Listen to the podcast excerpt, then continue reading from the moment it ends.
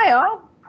Welcome to another episode of Doing Mr. Rogers, where your hosts Megan and I each watch an episode of Mr. Rogers' Neighborhood, and then get to de- get together to discuss the thought-provoking insights and very relevant lessons we learned from it, even now as adults. This week, though, we would like to change things up a little to show our own support for the Black community and from our belief in having more conversations around Black and white relations and racism in America we're going to talk about a single episode of Mr. Rogers. This episode is well known to many as one in which Mr. Rogers shows his own support for the Black community. In 1969, when this episode was aired, segregation was no longer the law of the land in America, but Black citizens were still in no way embraced as equal participants in public life. This status was reflected at many community pools across the country, with rights preventing Blacks from sharing the water with them. It was against this practice that Mr. Rogers performed a simple but meaningful act in his episode, number 1065 of Mr. Rogers' Neighborhood, which aired on May 9th, 1969, where Mr. Rogers invites Officer Clemmons, a black police officer on the show, to join him and cool his feet in a small plastic wading pool, even sharing a towel to dry both of their feet, all done on the air. It is said when Clemmons sat down and placed his feet in the water right next to Mr. Rogers, the two men broke a well known color barrier. Officer Clemmons became a recurring character on the show after that, and he and Mr. Rogers became friends. While they remained friends until death, it wasn't just Mr. Rogers' well known acceptance and vulnerability that sustained the relationship. But after being asked by Mr. Rogers to keep his sexual orientation hidden on the show, it was clearly also Officer Clemmons' own acceptance and vulnerability that sustained their friendship as well. 1993, Officer Clemmons made a last appearance on the show. During that appearance, he and Mr. Rogers recreated the pool scene. But this time, Officer Clemmons didn't just use Mr. Rogers' towel. Mr. Rogers took the towel and dried Officer Clemmons' feet himself. Today, we want to talk more about that episode and what it meant then and what it means now in today's America. Officer Clemmons, or Francois Clemmons, as his real name was, also wrote a memoir about his life, including his time on Mr. Rogers' Neighborhood. Megan is going to give us a little bit of insight into that show. So I, or into that, uh, excuse me, that memoir now. And so I'll hand it over to her. Thanks, Kim. I'm really excited to talk about Francois Clemmons because he was a huge role in Mr. Rogers' neighborhood. Um, you know, when that episode aired and when he became a regular on the show, he became the first black person to have a recurring role on a children's show. So it really was he's he really broke barriers himself at the time.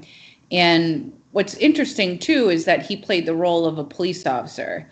And obviously in the 60s black people and and cops were having problems and by that I mean cops were killing black people and unfortunately that's happening right now too. Um, so when Mr. Rogers talked to him about wanting to be on the show, Francois had reservations about being a police officer. You know, obviously, he, he had his own issues with the police. He knew that the black community had his own issues with the police. Um, but he, he and Mr. Rogers, he kind of kept an open mind, and he and Mr. Rogers talked about it a lot. And Mr. Rogers said, "Listen, what you can do is coming on the show as a black police officer is open up children's minds to the possibilities of black men being in power in this country. And that kind of shifted his idea about it. And he said, you know, okay, I'm I'll do this. Um, I can see how I can influence children. And I think that was incredibly brave and had to be a really hard decision. I mean, police were putting, you know, fire hydrants of water on black people. Um, you know, we still know the difficult relationship between black and brown people and police and the police brutality that's been going on, especially with everything with um, what happened with the murder of George Floyd and Breonna Taylor and and countless too many others um, by police. So it was a total radical act of love on Francois Clemmons' part to take on that role, I think. Um, so I just really admire him for that, just to start off the bat. And I also read somewhere, here's a, a funny side note that he said, okay, Fred, I'll take the role as a cop if you don't let it get in the way of my singing career. And he was like half joking, but serious too, because a lot of people don't know he was a classical singer. And um, it turns out, like it turned. Fred apparently teased him about that for the rest of his life, is saying, "I hope I'm not getting in front of your singing career." But, um, but I really think you know the act of him getting on the show and taking the role as a police officer was such a brave and radical act. Um, a selfish act to try to enact change in children so children can see a black man in a different position. And so I really just respect him for that. Um, yeah, yeah. If I can add, I was just, I was reading a little bit about it also. Um, well, I haven't read the memoir as you have, although I plan to. Um, yeah, he, he, talked a little bit about sort of yeah how he continued throughout playing that role to sort of struggle with the conflicting feelings inside of himself by playing it, right? Um, and as as you're saying because i think maybe there was probably some feeling of um, betrayal or just just maybe disgust even. Um, but to your point like it's it, it's a powerful thing what he did which was to shoulder that to take those feelings on um, in order to you know create hopefully a, something good in the world um, and that yeah i think i'm with you i think that's a big deal. That's so difficult to do. That's such a hard thing to stomach. And I'm sure you'll talk about it a little bit more. You know, he sort of he, he made other sacrifices to be on that show and to be a black representative in the way that he was with power on that show. Um, that I just it's really really quite amazing and very very um, so something something to be inspired by.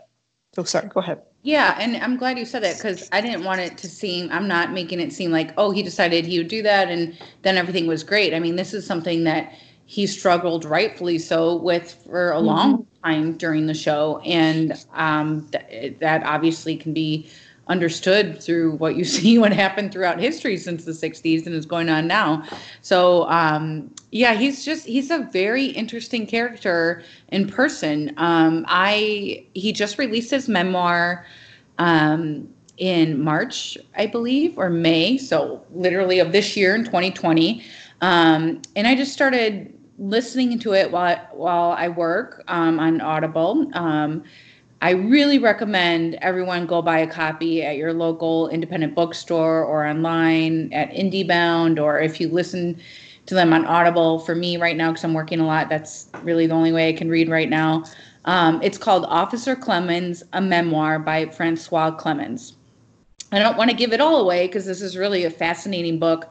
Um, but I thought I could just kind of talk a little bit about his his life before Mr. Rogers because to get to where he, he where he got being an icon on a children's program that is probably the most popular children's program in the world um, he went through a lot.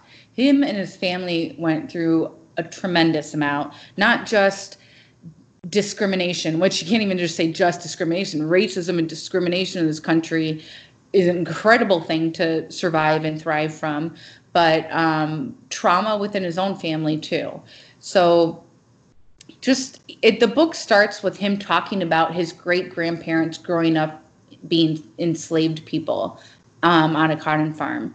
They talk about all the hardships they they went over and is including a horrible thing that happened with his enslaved great grandfather being murdered by the property master, the master, as the, you call the, the big white guy who owned everything and everyone on the cotton farms. Um, and it was because the master was raping his great grandmother. And after years of this happening, his great grandfather just couldn't take it anymore and was going to confront him. And he pulled out a gun and shot him three times, and he died in his great grandmother's arms. Um, the master, or I don't even want to call him that, but the, I, I, don't think he gave him a name. The a-hole slave owner, um, plantation owner. Plantation like say slave owner, plantation yeah. owner. well, that, that's whitewashing it a little bit, but yeah, it is. No, yeah. it's more because it's awful. I don't, and I didn't want to give them that power, but maybe that's not right either. Yeah, I don't. I guess I don't know. I'm gonna have to look up what we call history. Um, but he he said, "Don't even bury him. Let him die there." And so they had to leave his body there, and then until the the night, then give him a burial. And um, his family came up and they wanted to move him back to where he was from, which was this was in Alabama. I think it was another state over. Um, but his great grandmother was just in too grief and said, I don't want to leave him. So they actually buried him on the property. Um, and then, not too long after that, his family, and this is when he was a small boy, had to leave this plantation um, because there was tons of floods coming in at the time, and the plantation was getting was I mean it was just the houses were getting ruined. They had to move north, um, and they were also moving north to try to create a new life for themselves and escape the blatant racism of the South. Um, so he talks about going on this journey and he was really close with his grandfather. Now, this is not his great grandfather who was shot, this is his grandfather. Um, they would spend a lot of time together, and the, his grandfather was really creative and would talk, bring him to the sugarcane fields and talk about can you hear the stories the sugarcane are telling us and he was just like really playful and um, gave him a ton of attention and when they had to leave and flee the floods and racism um, his grandfather went missing they don't know what happened um, they found his cane, I think, by a river or some kind of body of water, and they had to move on. And it traumatized him. He says he was about five years old, I think, at the time. And the person that he was closest to in life, he was very quiet with other people, but he felt like he could be himself around his grandfather. Um, just went missing, which which probably meant you know he was lost to the floods. So he and then he's five years old at this time. I mean, this is extreme trauma going on in his life that when you're that young, that trauma absorbs into you. You don't forget that kind of stuff. It affects you. So then, you know, I'll, I'll kind of skip forward a little bit because I don't want to tell the whole story because the book really should be written or read by everyone. It's really wonderful um, talking about his life in the South and then now his life in the North. So they fled to the North. Um, and he started talking about oh well i you know experienced overt racism in the south but now it's like covert racism of the north north of the mason-dixon line like his high school counselors telling him to learn a trade and laughing at him when he said he wanted to go to college and laughing even harder when he said he wanted to go to college for singing um, you know and just talking about segregation too and and how he's affected by that he also sadly had an abusive father and eventually a, an abusive stepfather. It got so bad that in his senior year of high school, he um, moved in with another family. And he talks about that accepting and loving family helped shape who he was becoming and starting to accept who he was becoming because his own family didn't want him singing anything other than church songs that they thought that was you know anti-religious or something um, so he was allowed to kind of like explore secular music a little bit. He was allowed to explore himself a little bit. He had a lot more freedom. He also talks about finally having the ability to breathe. So after being you know around abusive father and stepfather his whole life getting out of the sight of abuse in his face he finally was able to just put down his defenses and be who he who he is because otherwise he was just in survival mode most of his life. So he talks, he gives a lot of credit to that family and help shaping who he becomes and help getting him into college, um, where he went to Oberlin College. Um, he got in because he had excellent grades. He was a great student, um, like a straight A student. Um, but he also got in because of his beautiful singing voice, and he was becoming a classically trained and opera singer. Um, and he learned a lot at college, like a lot of people do, but especially for him, you know, growing up in such a small community in the South and coming to the North, which was in Ohio, I believe, um, and experienced that racism and and really being under the firm hand of his abusive father. Um, his world wasn't allowed to be that big, and then he goes to college and he meets all these people and befriends multiple people and gets the chance. He's in the choir. He gets the chance to go to the Soviet Union, which is, I mean, this is one wow. of those like, cultural things that the government did. It's like, okay, well, let let's start let's start showing you know the cultural side of democracy and see if they'll go for that but he talks about getting on a plane for the first time and he's like i didn't even try to hide how excited i was and he's a, you know a young man in college who's most people i think would like try to pretend like they know what's going on. I would be like oh i've done this all the time. Um, but he was just totally thrilled. He took total advantage of it and explored as much as he could.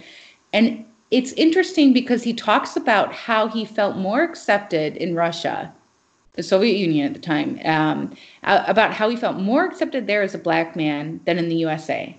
And he said, you know, people still treated me weird, like they fawned over me and asked to touch my hair and but but they also asked if he was discriminated against in the USA. So that really, you know, hmm. we often think about like the Soviet Union is this we're trained to think about it, that and communism is a terrible place. But he said the people were so incredibly kind and concerned that he was getting discriminated against, even though in their own way they were treating him differently because they are not used to seeing black people, frankly, and not definitely not seeing black people from the USA. Um, but he said it just helped open his eyes even further to just how racist the USA was. Um, and then when he got back, it was hard for him to kind of adjust. But it just then, you know, that was just on his radar a little bit more about really the position of him as a black man in the U.S. and what that meant. And then in college, this is also where he started to investigate and embrace his homosexuality, which was something that was he had to hide um, if he showed anything that would quote unquote his father or stepfather considered was gay that would he would be like beaten. At one point his father with his mother's permission brought him to a prostitute to try to get him to be with a woman so he would get straight this was when he was in high school or college so i cannot imagine that i mean this is just how dysfunctional his family was um, and what an attack on your sexuality like the fact that he even started to embrace and it. Your identity. Yes. And I, I mean, he was just constantly attacked, not not just from you know a racist USA, but from his own family.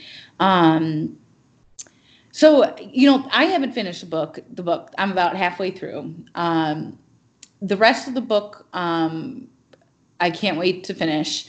Um, he, I know it goes on to talk about his chance encounter with Mr. Rogers, which I know by reading ahead a little bit, was um, when he was singing at a church and he was asked to be brought on the show.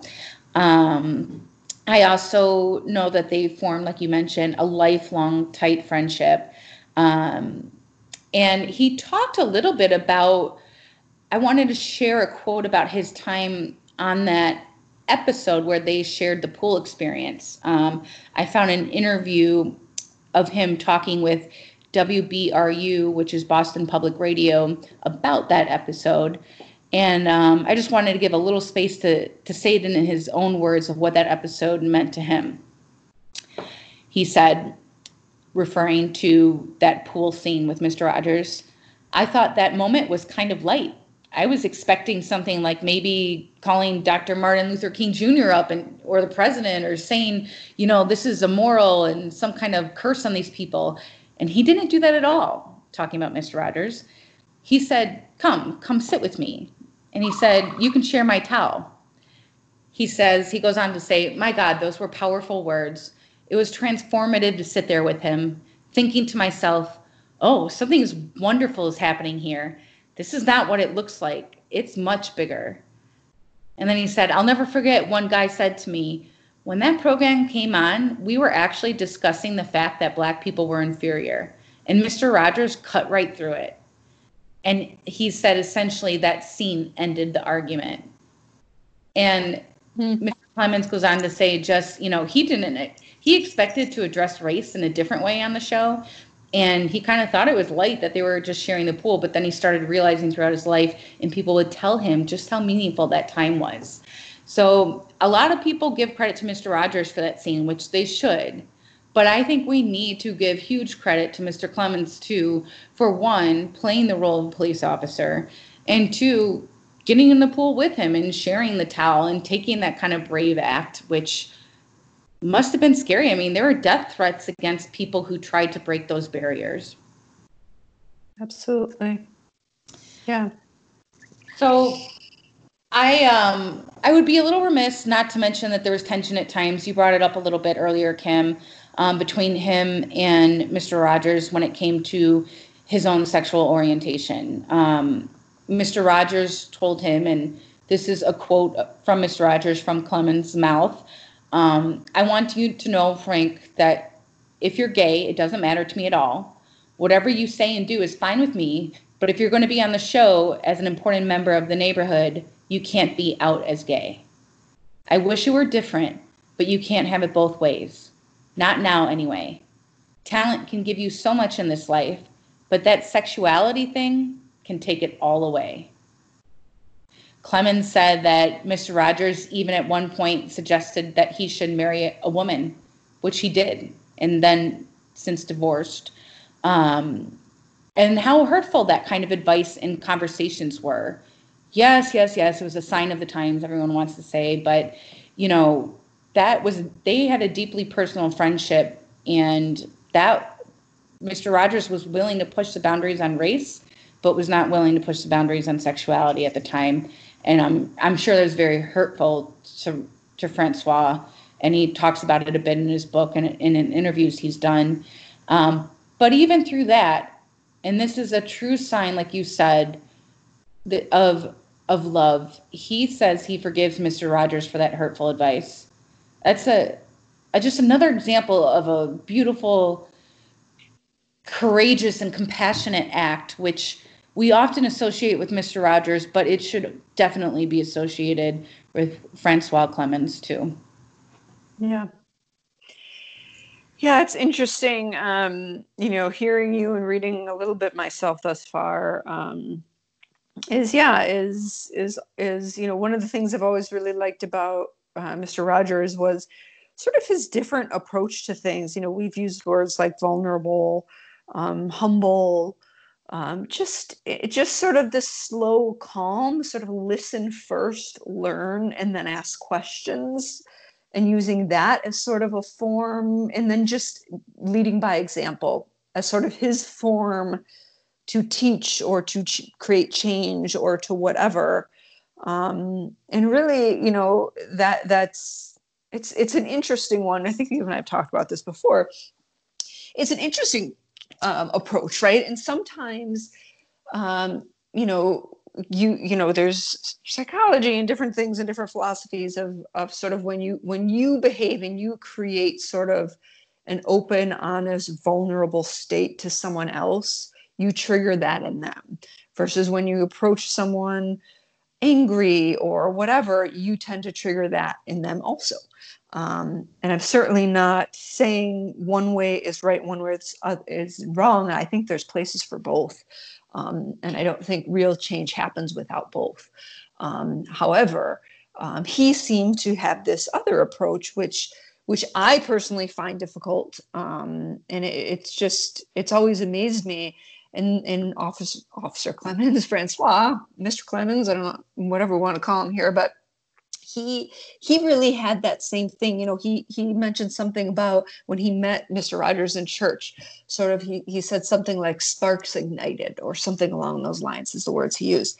And and i feel like it's because they kind of were kindred spirits in that. It, it's uh, francois clemmons seemed to really have a power about him this subtle power um, and you know like we were talking about his his decision to not only be a black police officer on the television show but also to hide his um, sexual orientation. And he was even asked to not go to gay clubs, to not have an op- openly homosexual relationship. Um, and he did that. And he did that for the show. He did that for other people. He did that because of the role he felt he was playing in change in the world. And he did that quietly and he did that powerfully. Um, and for me, that's some of the most moving, powerful examples of just examples um, out there. And and and I think it's I think it's really fantastic. And those two men together, who clearly Mr. Rogers is not perfect. Um, he had his problems as well um, and limitations, um, which we shouldn't all be surprised at because we all do. Um, you know, they they manage to love each other anyway. And some of the things that that Mr. Clemmons talks about Mr. Rogers, you know, he talks about him as a surrogate father, and really even at the even through the end, um, you know, his life changing by the message of love and love and acceptance as who you are that Mr. Rogers gave and created and put out in the world um, and that that was kind of one of the first times he really experienced it um, like that um, and how it changed him and how moving that was um, and and and I think that message is across all um, colors, religions, um, sexual orientations, disabilities, all that kind of stuff. and it's just I don't know. It's it's nice to know men men like that are in this world. Um, it's I don't know brings brings a good feeling in a time when when we know there's plenty of of bad people also. So.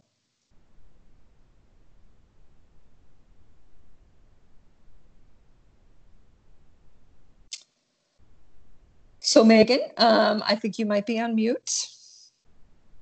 Sorry, that's me. I had a open a can of uh, soda for some caffeine, and I didn't want it to make a noise. But uh, no thanks for letting me know, Kim, because I sure was talking to no one. Um, I was just saying, I think they are kindred spirits, and they show a lot of the same approach in how they deal with things. Um, I think it's terrible that he had to be repressed like that on the show. That kind of said not to do that. Um, the fact that he did and went forward and still wanted to teach kids and be there for the children and for the message is pretty amazing.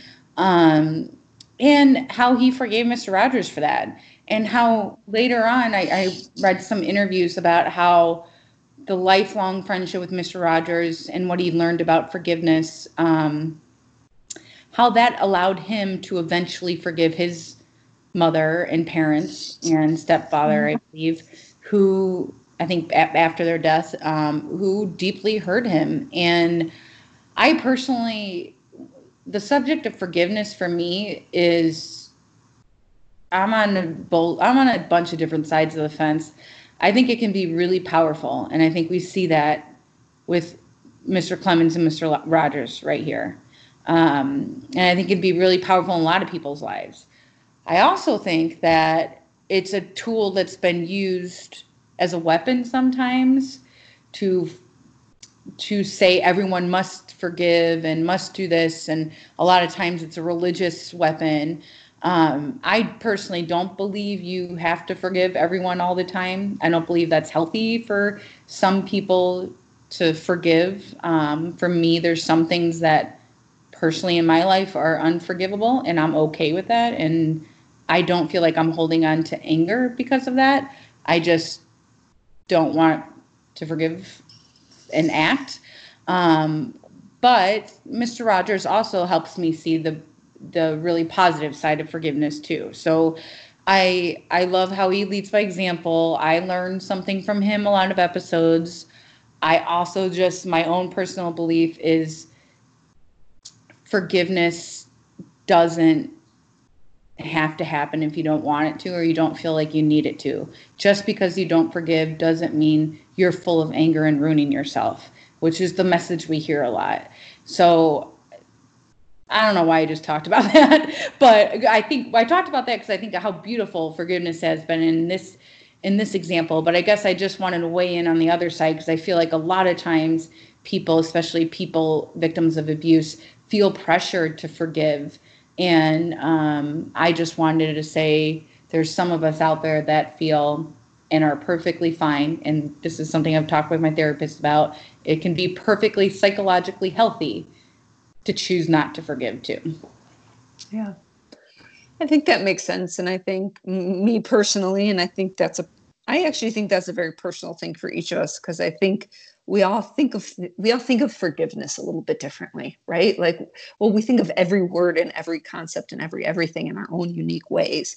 Um, so to say to one another that that's not okay for you or if you should do it excuse me i don't agree with that either. Um, so like you're saying i think it's a personal choice for everyone. Um, where i know for me where i struggle is I I am a person who wants to forgive, and and actually I find it pretty easy these days. Um, you know, seven years ago, probably I went through one of the worst betrayals of my life and, and pain.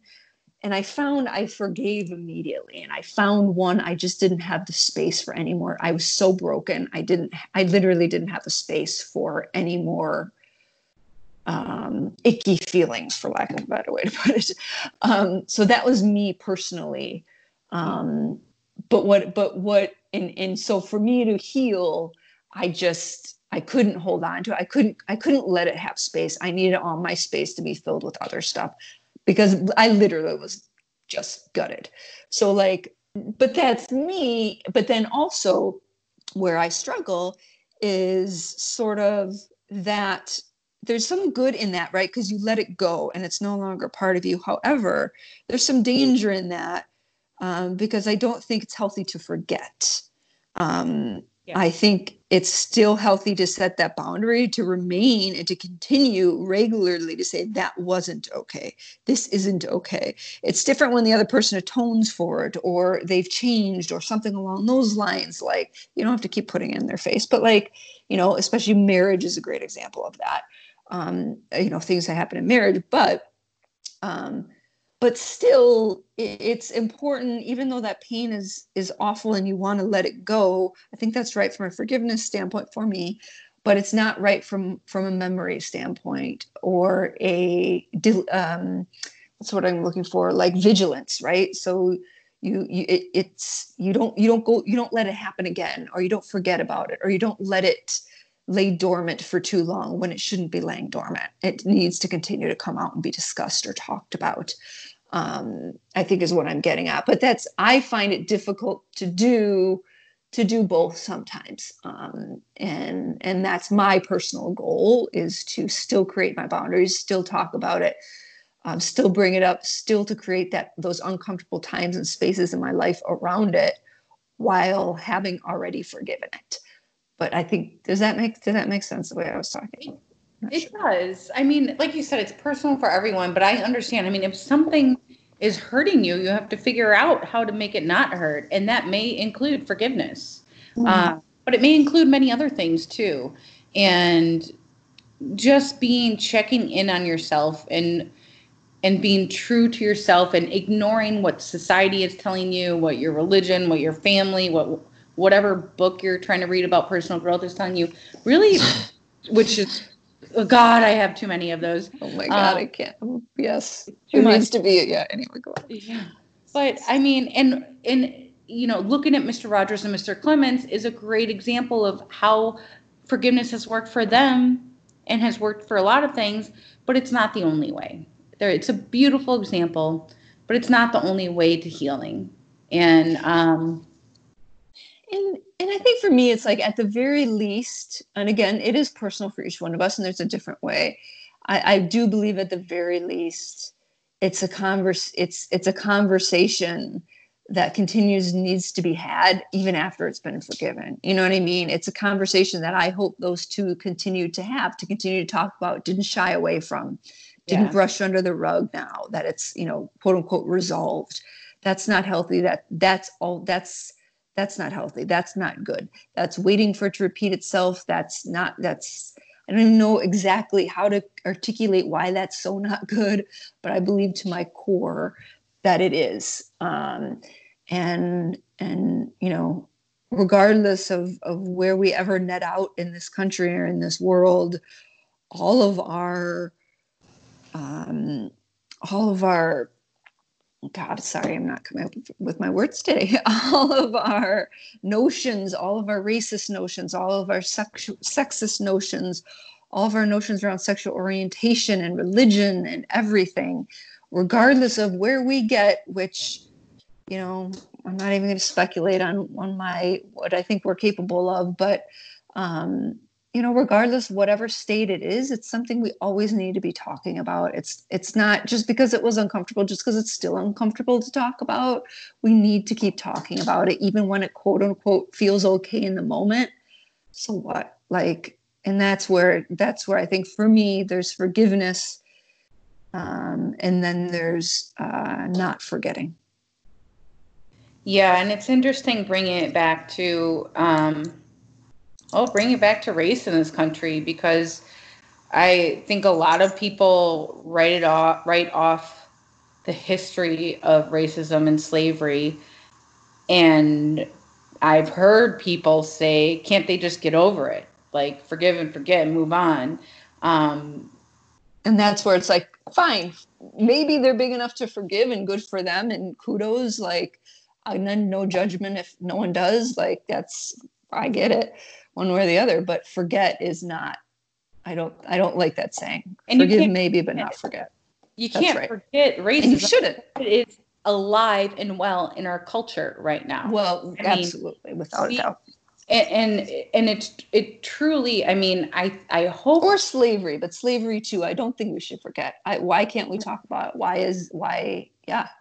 Why would we forget something like that? For the love of god we should never forget something like that Yes, because it just turns into it rolls into different things. If we don't actually deal with why that happened in the first place, it turns into institutional racism or redlining mm-hmm. or other ways to keep black and brown people down.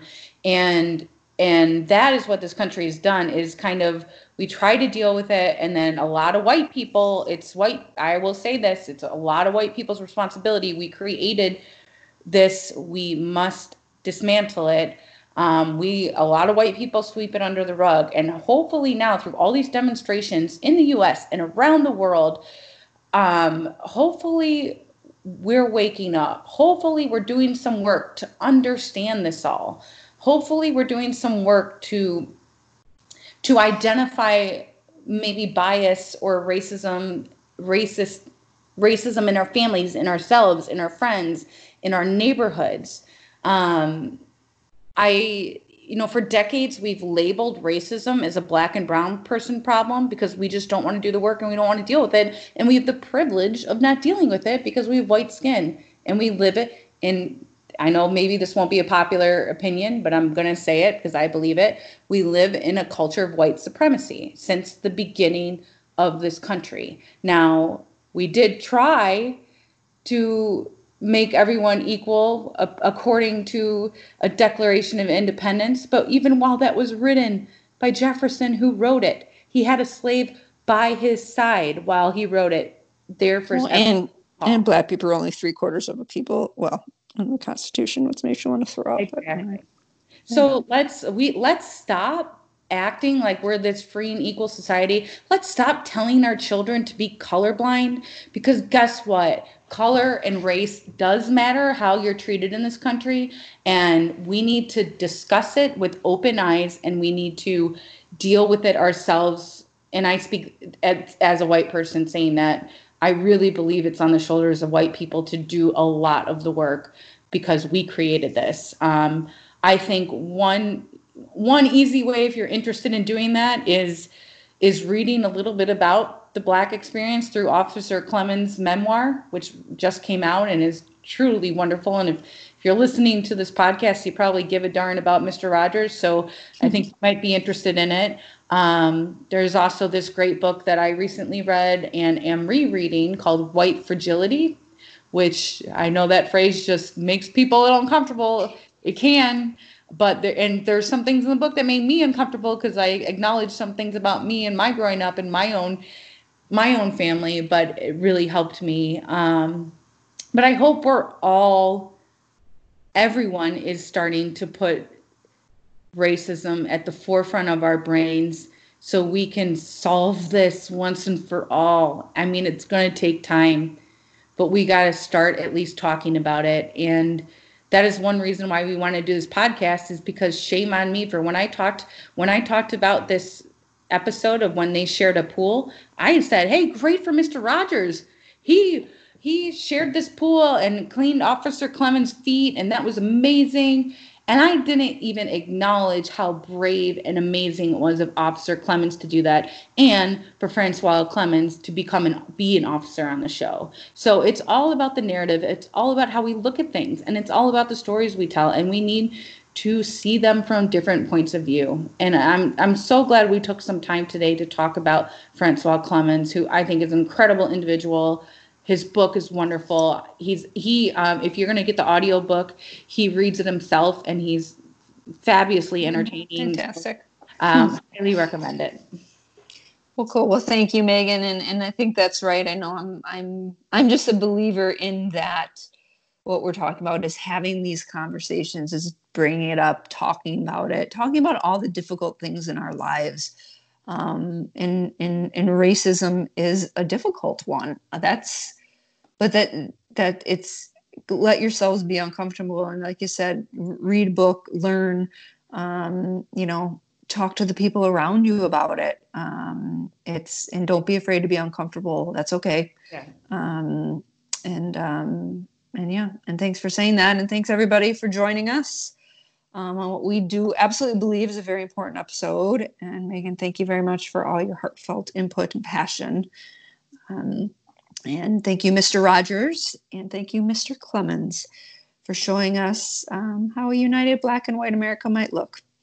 Um, I know I personally have my own weaknesses and flaws, um, many in fact, and one of them is not having a deep understanding of my fellow men and women of color and sexual orientation. But I am trying to learn.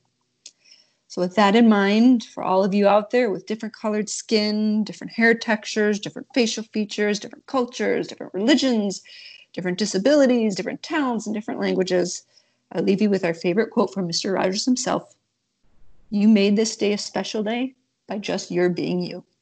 There's no person in the whole world like you, and I like you just the way you are. Thanks, everybody.